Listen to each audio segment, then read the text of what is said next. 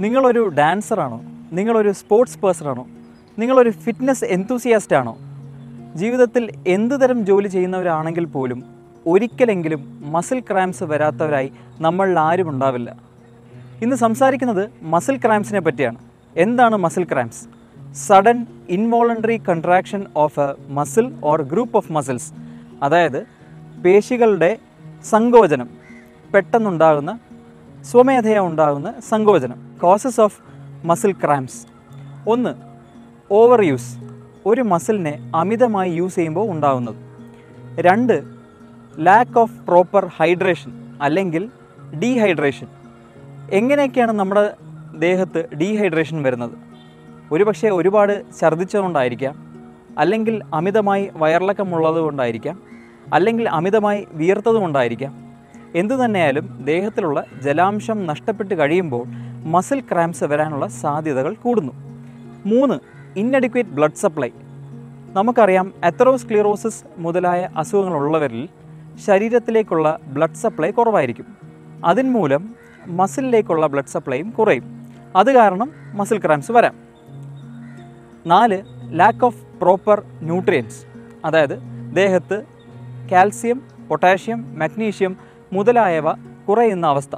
ഇതും muscle cramps ഉണ്ടാക്കാം. അടുത്തതായി നെർവ് കംപ്രഷൻ ഞരമ്പുകൾക്ക് മുകളിൽ ഉണ്ടാവുന്ന സമ്മർദ്ദം.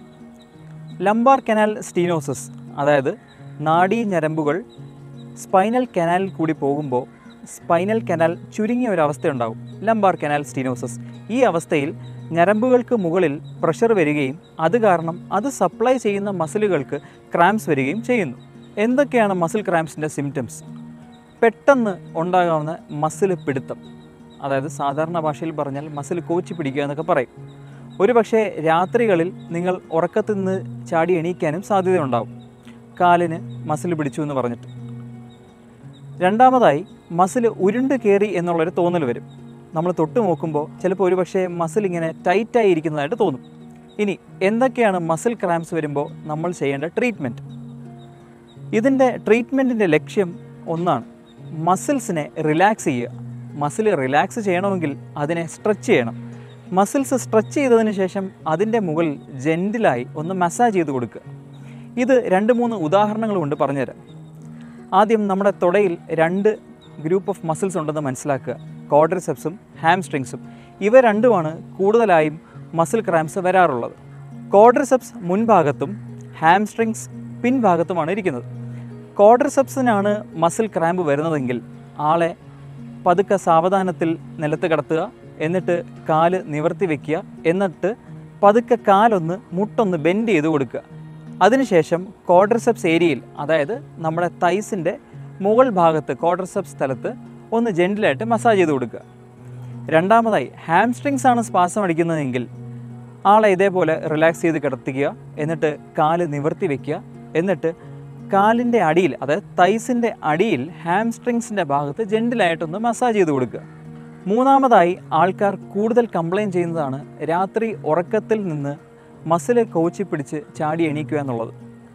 ഇവിടെ കാഫ് മസിൽസ് ആണ് സ്പാസത്തിലേക്ക് പോകുന്നത്. ഇങ്ങനെ വന്നു കഴിഞ്ഞാൽ ആളെ കിടത്തുക എന്നിട്ട് കാൽ നിവർത്തി വെച്ചേക്കുക എന്നിട്ട് കാലിന്റെ പാദം മെല്ലെ ഒന്ന് ഉയർത്തുക. എന്നിട്ട് കാലിന്റെ അടിവശം അതായത് കാഫ് മസിൽസ് ഇരിക്കുന്ന സ്ഥലത്ത് ഒന്ന് ജെന്റിലായിട്ട് മസാജ് ചെയ്ത് കൊടുക്കുക. എന്തൊക്കെയാണ് മസിൽ ക്രാംസിന്റെ റിസ്ക് ഫാക്ടേഴ്സ് ഒന്ന് ഏജ് പ്രായം ചെല്ലുന്തോറും മസിലിന്റെ അളവ് കുറയുന്നു. അത് കാരണം സ്ട്രെസ്സ് വരാനുള്ള സാധ്യതകളും കൂടുതലാവുന്നു. അത് കാരണം മസിൽ ക്രാംസ് വരുന്നത് വളരെ വേഗത്തിലാകുന്നു രണ്ട് പ്രഗ്നൻസി പ്രഗ്നന്റ് ലേഡീസിൽ മസിൽ ക്രാംസ് വളരെ പെട്ടെന്നാണ് വരുന്നത്. മൂന്ന് ചില medical conditions like thyroid disease liver disease diabetes നാല് ലാക്ക് ഓഫ് പ്രോപ്പർ ഹൈഡ്രേഷൻ അതായത് എക്സസൈസിന് മുമ്പും എക്സസൈസിന് ശേഷവും കൃത്യമായും ഹൈഡ്രേറ്റ് ചെയ്യാത്തത് കാരണം മസിൽ ക്രാംസ് വളരെ വേഗത്തിലാണ് വരുന്നത്. മസിൽ ക്രാംസ് എങ്ങനെയാണ് നമുക്ക് പ്രിവെന്റ് ചെയ്യാൻ സാധിക്കുന്നത്?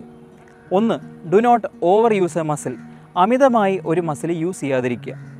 രണ്ട് give adequate rest for the muscle വേണ്ടത്ര വിശ്രമം കൊടുക്കുക. മൂന്ന് ഗിവ് അഡിക്വേറ്റ് ഹൈഡ്രേഷൻ അതായത് എക്സസൈസിന് മുൻപും എക്സസൈസിന് ശേഷവും വേണ്ടത്ര രീതിയിൽ ജലം കുടിക്കുക. നാല് മസിൽസ് സ്ട്രെച്ച് ചെയ്യുക. അതായത് എക്സസൈസിന് മുൻപും എക്സസൈസിന് ശേഷവും മസിൽസ് വേണ്ടത്ര രീതിയിൽ സ്ട്രെച്ച് ചെയ്യുക. അതുവഴി അവർ റിലാക്സ്ഡ് ആകും.